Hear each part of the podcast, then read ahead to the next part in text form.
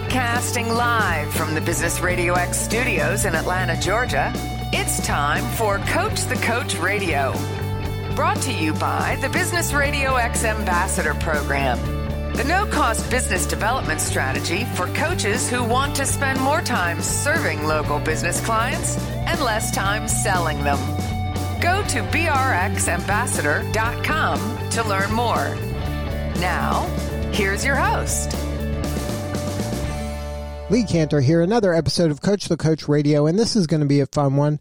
Today on the show, we have Don McCray, and he is with Your Business Legacy. Welcome, Don. Great. Thank you, Lee. It's a pleasure to be here. Well, I'm excited to learn what you're up to. Tell us a little bit about your business legacy. How you serving folks? The uh, primary audience that I serve are those who are ready to either retire from their business or if they want to spend a little less time with their business. And I focus on family businesses. That's a special place in my heart, but it doesn't have to be considered to be a family business because the needs are all the same. And the big, the big issues, of course, are uh, the lack of planning and, uh, and even recognizing the need to perhaps do consider, some considerable planning before they retire from their business business. So it's about helping them retire successfully and helping them transition that business successfully to the next leader. Now, how do you open up the conversation with a business owner? Um, because I would think that this is something they're so heads down and they're so usually driven and ambitious that stopping isn't kind of in their radar. Does something typically happen? Is there some like health scare or does some some event happen that kind of opens up their mind of, hey, I better have a plan here. I can't just let this kind of um, jump out at me. Well, it can it can happen in a variety of ways, and certainly some of it is, uh, you know, I just like to spend less time with my business. This is really much more of a referral business. My best referral sources are estate planners, financial planners, sometimes uh, CPAs because they're all having these in-point conversations with the business owner. And, uh, you know, just part of financial planning and estate planning, especially, is, uh, is really looking at when to expect this event to occur and what's uh, part of that. So the, a lot of it is those those referral sources. Some of it, though, is is business owners who just want a change in their business and they're not sure where to go, what to do next, how to even get started in it.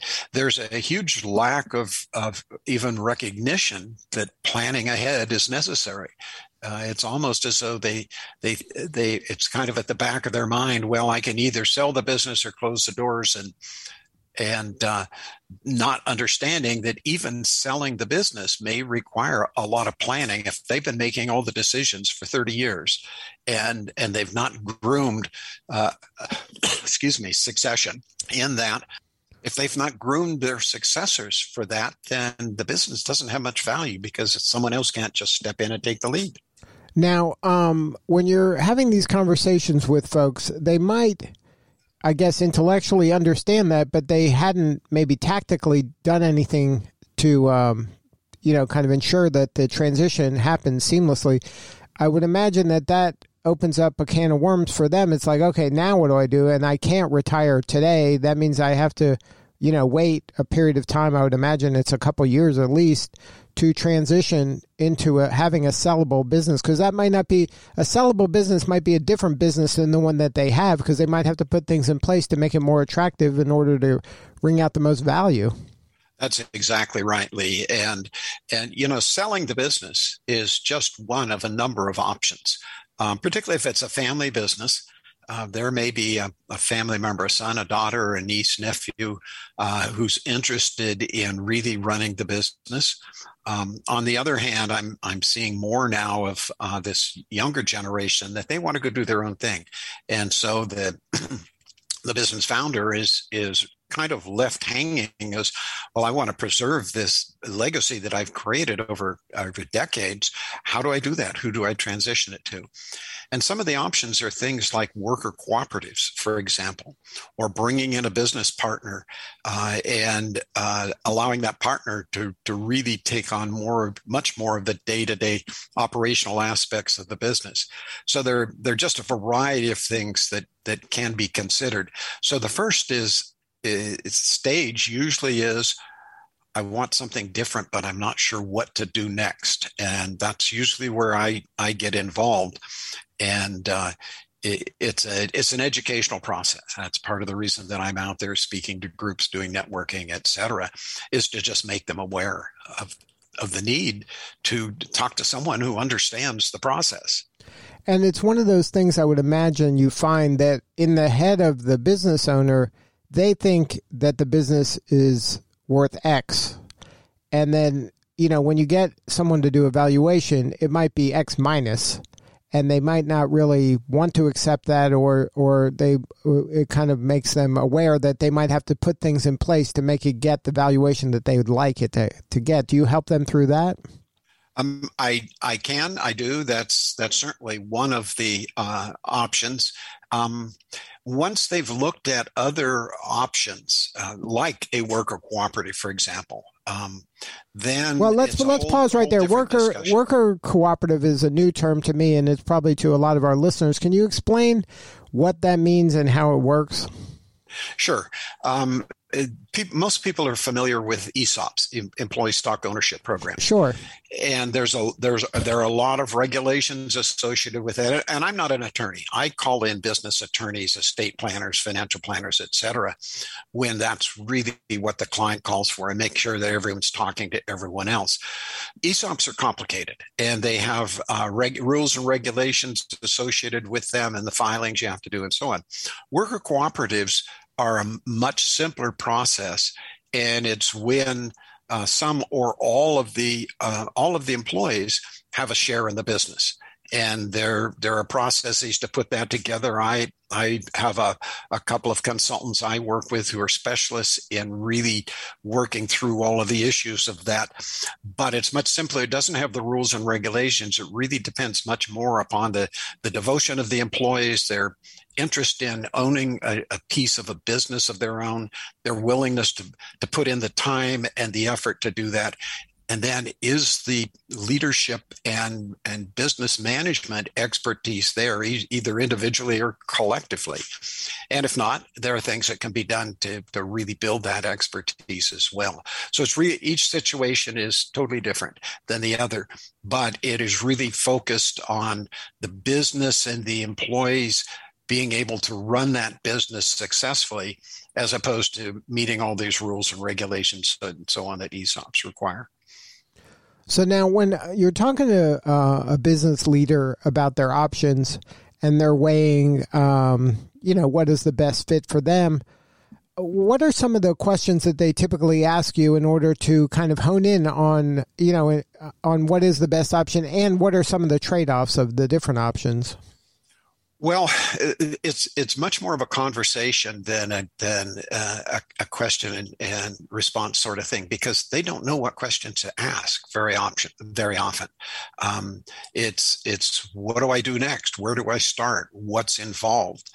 And that initial exploratory conversation, that it's it's a complimentary conversation that really gets into understanding what what are they looking to do next with their life? What are their goals? Do they just want to spend less time with their business for a couple of years and maybe do a little more traveling? Or do they really want to fully separate from the business? And those are very different decisions because fully separating is almost a grieving process. Um, this is your baby you've built for 30 plus years all of a sudden you're going to step away from that baby. And so a piece of that discussion is is really helping them understand what do they really want to do with their lives and and are they prepared to do that?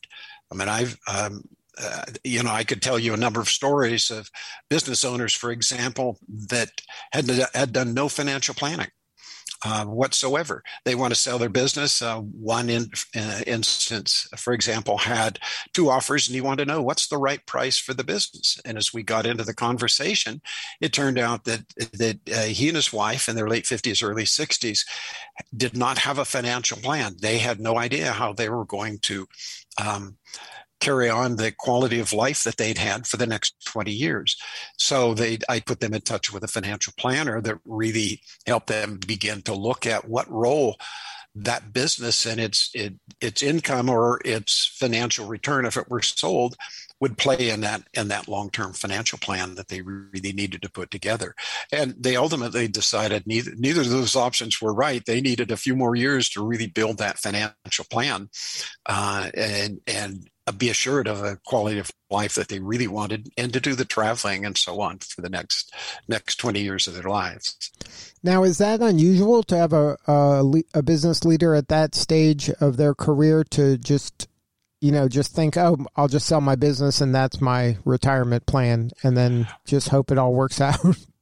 Well a piece of it is what you brought up much earlier that they're so busy that they haven't they haven't really given it much thought. Um, you know, their focus for so many years has been on the business, uh, on the business itself, and this and ensuring the business is, is successful. So they haven't really given a lot of thought to that planning. Um, a number of them do they do have financial planners. They they really have been focused on building wealth for themselves and their family. But for example, there's there's one client that I'm beginning to get engaged with right now. Uh, that the uh, the business itself is a food truck, but it is it, uh, they've had that business for 30 years. Includes catering business, very successful, located uh, in the middle of downtown San Francisco. Uh, these are uh, two young people that came as as kids off the streets in Mexico some number of years ago that now have a very successful business. Uh, they own a home of their own and they own two ranches in the Central Valley, one of which supplies the the meat for the uh, for the catering and, and taco truck business. And they have no estate plan.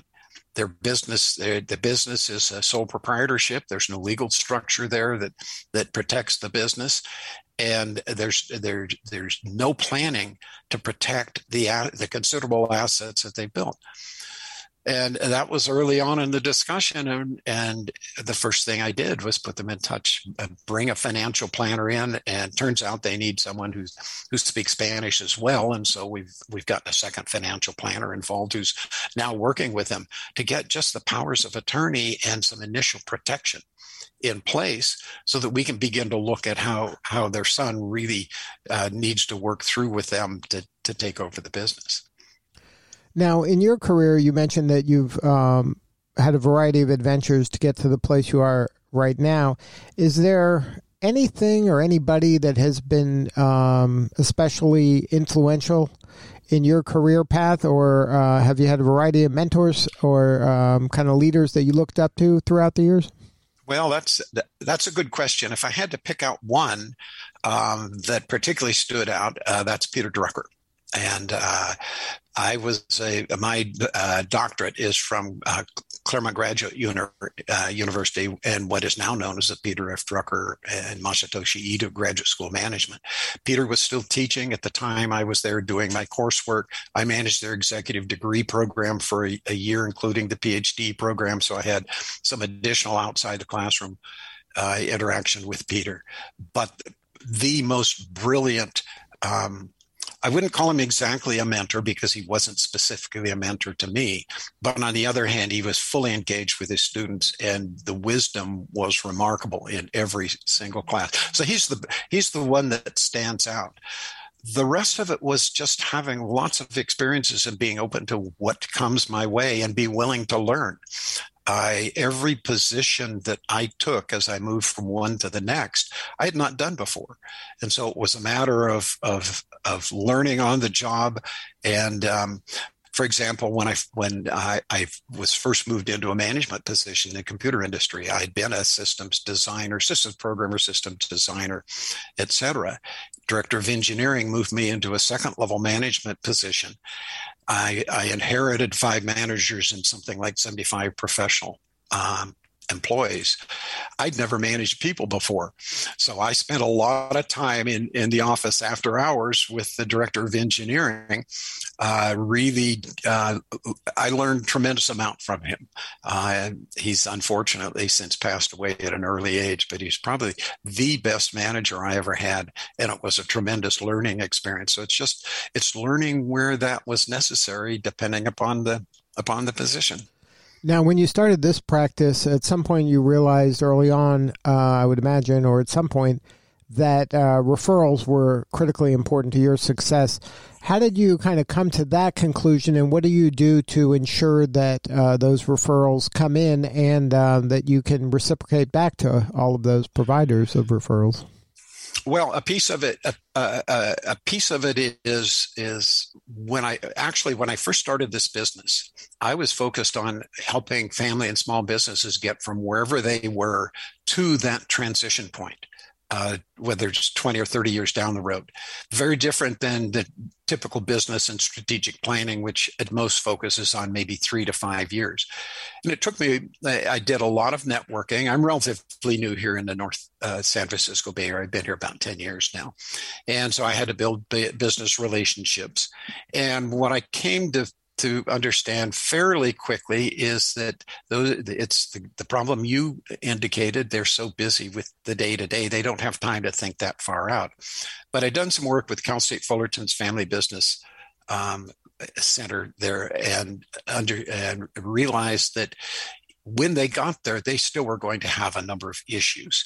And so I began to uh, I reoriented the focus of the business, developed this nine stage process, consultative process that underlies everything I do, and began to develop the relationships, particularly the relationships with estate planners, financial planners, insurance people, business valuators, business brokers, et cetera. And I was still out uh, building those relationships with the business community and realized that, that that's a that's a one-on-one process, it's an educational process.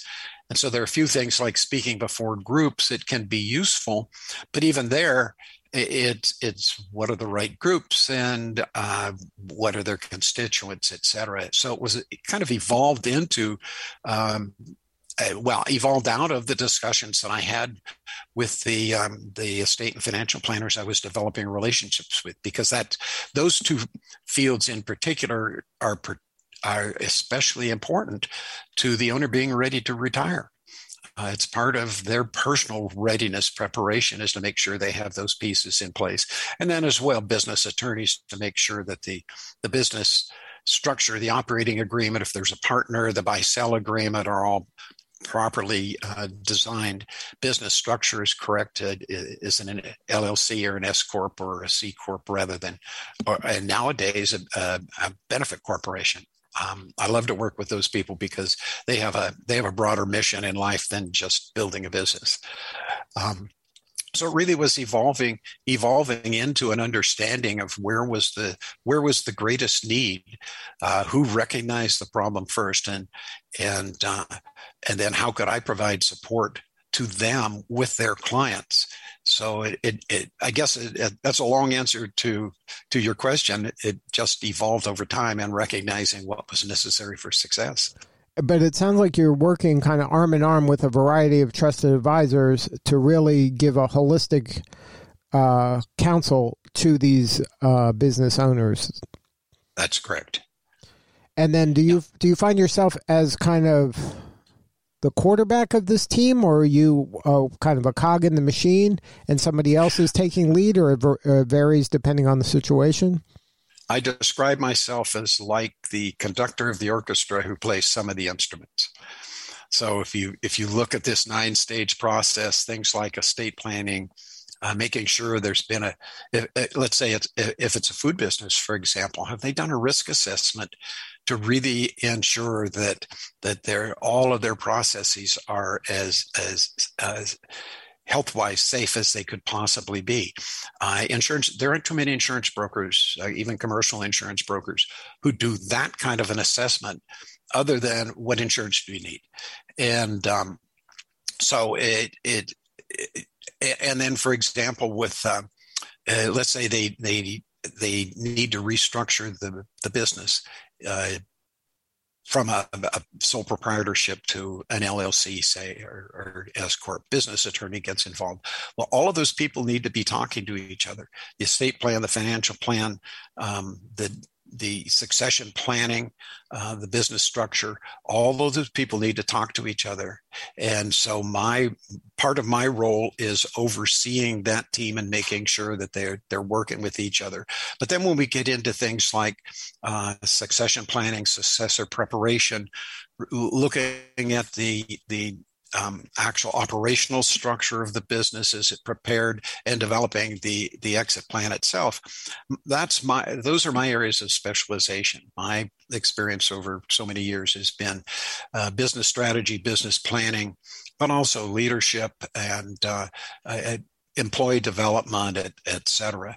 So it's a piece of it is work that I do directly. A piece of it is is work that I um, have a strong collaboration with the other uh, professionals that are involved. And the and you know these are licensed professionals which have clear areas of expertise, and I'm not going uh, to even begin to try to duplicate that work. But it is important that that they talk to each other, and that's a part of my role.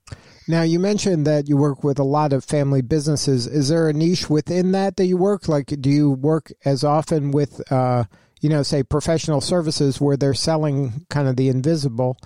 Uh, rather than a food truck or manufacturing when there is stuff and the things are being sold that's physical. Well, the you know I've had I've had the good fortune of working with a tremendous number of businesses. I mentioned I had almost 30 years in the computer industry, but the later part of that, probably maybe the last half of that, was managing sales and marketing organizations. Now, the company I worked for, we had a significant number of defense and aerospace clients, but we also had had uh, clients in a variety of other businesses. But then uh, uh, I moved into teaching. I taught for Pepperdine University for five years and included in, in their executive MBA program, I taught business, business marketing. All of those people in the executive MBA program were working for a huge variety of businesses. And of course, the, the work we did in class was a tremendous amount of experiential. And then I managed UC Irvine's custom exec ed programs for five years, and then UCLA's for five years, as well as their corporate directors program. And again, uh, custom exec ed is, is a consultative process, is a business to business selling process. And it gave me experience with a lot of different kinds of, of uh, businesses. Um, and then throughout that, I've also been doing small business consulting. So to answer your question, no, there's no particular niche um, that I specialize in because I've worked with so many different businesses. And um, my perspective is the owner of the business is the expert in their field, and they're the ones who really know their business. And so when we collaborate, uh, that really brings in the, the, the the business knowledge and expertise and the ability to work with many, many different kinds of businesses with someone who really understands their business, their markets, their clients well. And if somebody wants to learn more, have a more substantive conversation with you or somebody on your team, is there a website? I, I do have a website, yourbusinesslegacy.net. It's your everything spelled out, yourbusinesslegacy.net. Correct. Good stuff. Well, Don, thank you so much for sharing your story today. You're doing such important work, and we appreciate you. Thanks, Lee. It's it's important to me too. Uh, I come from a family business background. My dad formed his automobile dealership, and it's the, these businesses are close to my heart to to see continue, uh, especially as we're coming out of the COVID uh, pandemic, but also with the number of baby boomers who are retiring a tremendous number of those kinds of businesses. I want to see them all survive.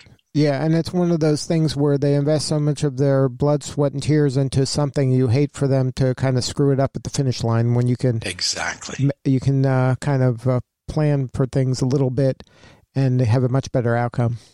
Exactly, that's exactly right, Lee. You're right on target with that. All right, Don. Thank you again for sharing your story. You're welcome. All right, this is Lee Kantor. We'll see you all next time on Coach the Coach Radio.